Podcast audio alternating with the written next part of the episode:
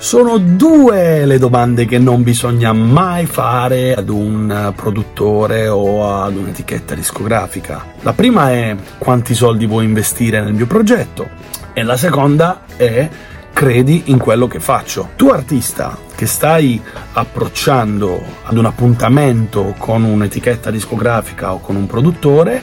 ricordati queste sono due domande che non devi assolutamente fare perché la risposta potrebbe essere un'altra domanda, ovvero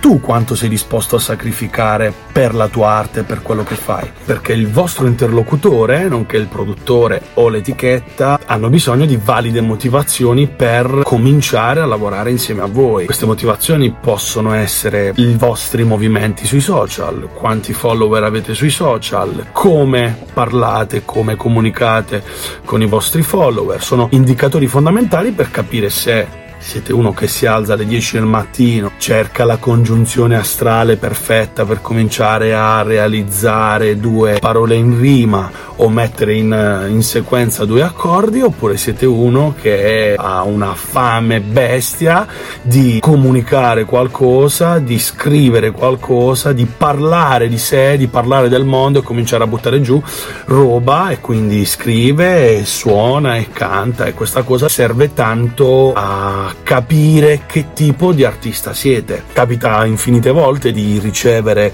demo pazzeschi, di artisti pazzeschi, magari al primo appuntamento ti danno l'idea di stare un po' fuori dal mondo, di non avere una direzione chiara. Non basta aver fatto un demo impeccabile, non basta avere una bellissima voce per riuscire a convincere qualcuno ad investire dei soldi, ad investire tanto tempo sulla produzione di un disco con voi.